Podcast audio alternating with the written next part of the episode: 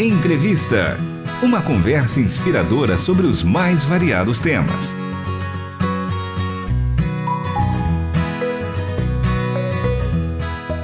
Olá, está começando mais um programa Entrevista. Eu sou Stephanie Cerqueira e o tema de hoje é sobre refugiados. vinte de junho é o Dia Mundial do Refugiado, uma data importante para refletir e buscar soluções para a situação crítica dessas pessoas. Afinal de contas, mais de sessenta e oito vírgula cinco milhões de pessoas foram forçadas a deixar suas casas em todo o mundo, por conta de conflitos, perseguições ou violência generalizada. O número de refugiados cresceu mais de cinquenta por cento nos últimos dez anos. Já são vinte e cinco vírgula quatro milhões em todo o mundo. Para saber mais sobre esse assunto, a gente recebe Henrique Cosmo, coordenador para assuntos humanitários da Visão Mundial. Henrique, seja muito bem-vindo ao programa Entrevista.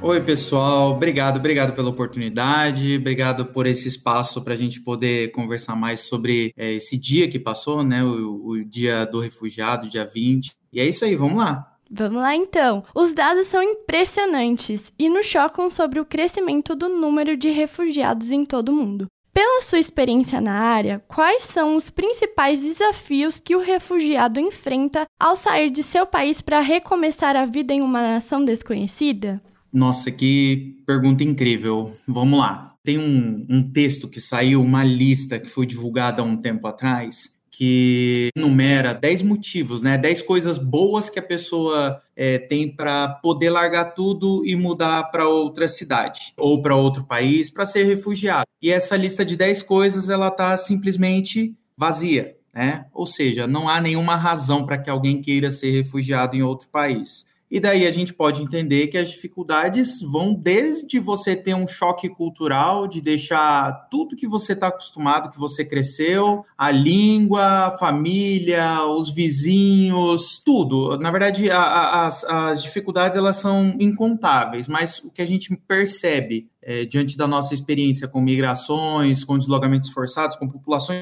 em, em, em processo de deslocamento forçado, é que o principal desafio está em relação a alguns eixos que a gente chama de integração local, né? Então, a integração social, econômica é, e cultural, é, e aí a gente vai nisso, né? Desde a pessoa conseguir um emprego, desde a pessoa entender o sistema, de, de, a rede de apoio, rede de serviços, saúde, educação e tudo mais, até a própria questão do idioma, né? Que é uma imensa barreira nos maiores fluxos que, que, que a gente tem, na maior parte dos fluxos que a gente tem. A xenofobia, que é o ódio a quem é estrangeiro, ainda é um grave problema para que os refugiados enfrentam? Como é essa situação aqui no Brasil? Vamos lá, o Brasil ele tem uma, uma fama, né? Ele é considerado um país acolhedor, né? Porém, isso não isenta de que a gente tenha cada vez mais casos de xenofobia, né? Tem um...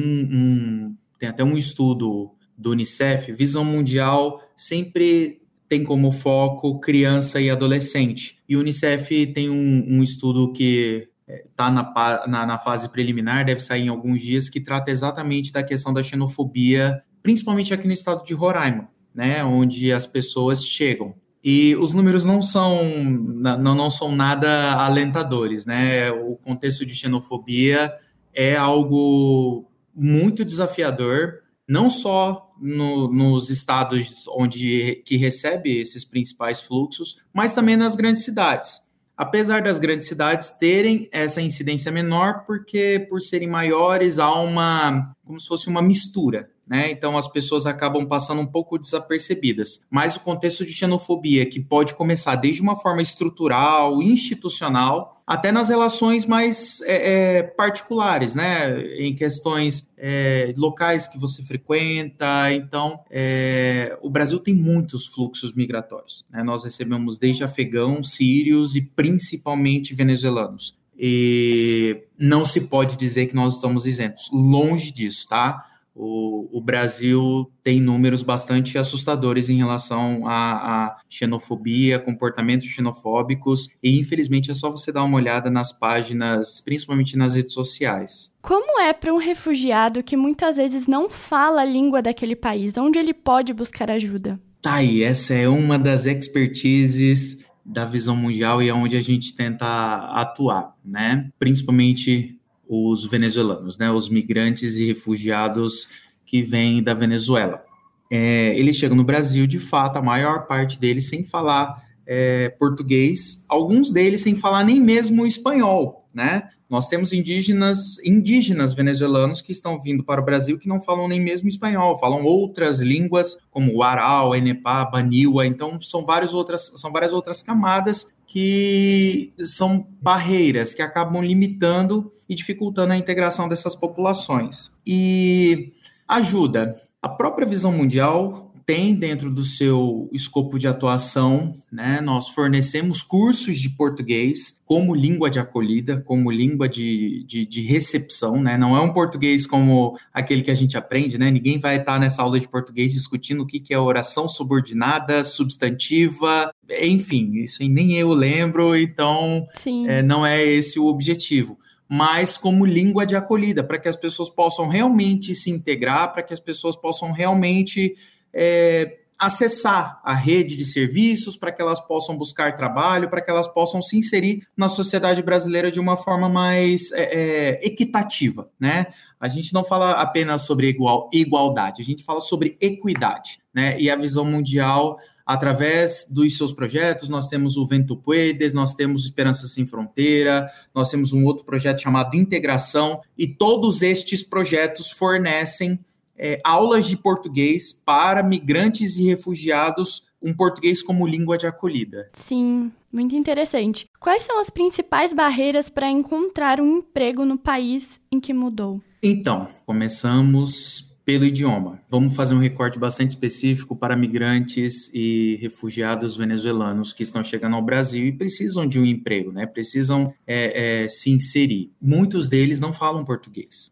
E essa barreira... é um ponto que muitas vezes faz parte de uma argumentação dos empresários, dos empregadores, é, que são um tanto resistentes na hora de empregar migrantes e refugiados. Então, essa também é uma outra barreira, né? A, a, o convencimento, o processo de convencimento dos empresários, é, empregadores, para que eles enxerguem as vantagens em contratar migrantes e refugiados é um desafio, né? Nós temos também... as composições familiares, né? Muitas vezes, é, hoje, mais da metade da, das pessoas que vêm para o Brasil são mulheres e muitas delas são mães solo, né? Então, quando uma mãe dessa procura emprego, com quem que as crianças ficam, né? Então, são várias as barreiras, porque falta a rede de apoio, né? A família muitas vezes não está aqui para poder apoiar. Então, é, é, as dificuldades são inúmeras. Qualificação, né? Nós tivemos uma mudança no perfil de migração, né? Lá em dois mil e dezessete, dois mil e dezoito, nós tínhamos uma massividade de migrantes capacitados com mestrado, com formação acadêmica, e hoje são pessoas pessoas com uma, uma formação mais básica e que já viviam na Venezuela em situação de vulnerabilidade e migram hoje para o Brasil por questões de saúde, por questões financeiras mais graves, e tudo isso é um ponto que dificulta a inclusão socioeconômica é, dessa população no Brasil.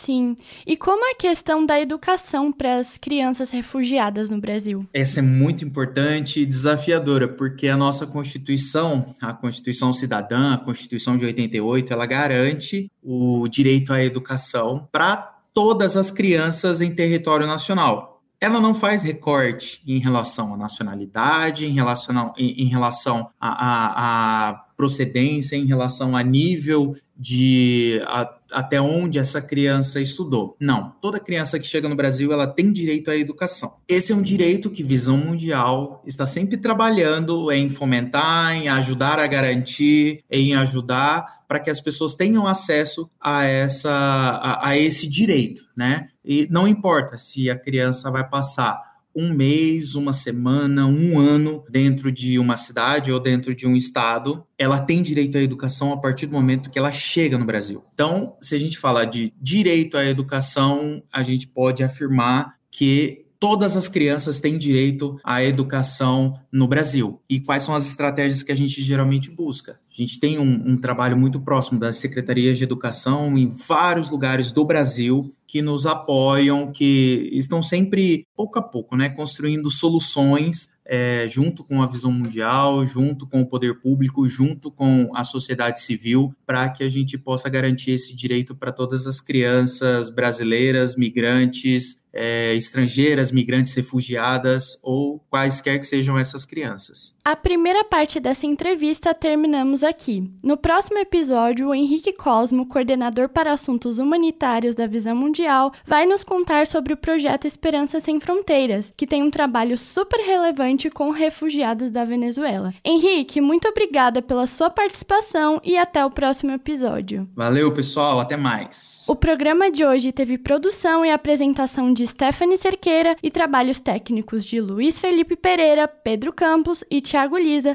Até a próxima entrevista. Você acabou de ouvir Entrevista. Realização Transmundial.